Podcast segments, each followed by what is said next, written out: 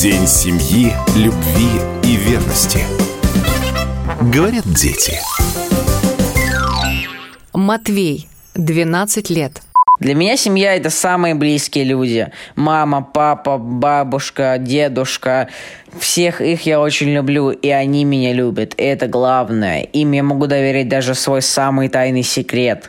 Они всегда могут меня поддержать. Они близки мне по духу. Они мне доверяют, и я им доверяю. И это очень важно. Для счастья в семье важно, чтобы папа и мама не кричали друг на друга, чтобы они уважали интересы обоих сторон и давали возможность быть друг другу самим собой и вместе заботились о детях. День семьи, любви и верности. На радио «Комсомольская правда». Марафон проходит при информационной поддержке национального проекта «Демография».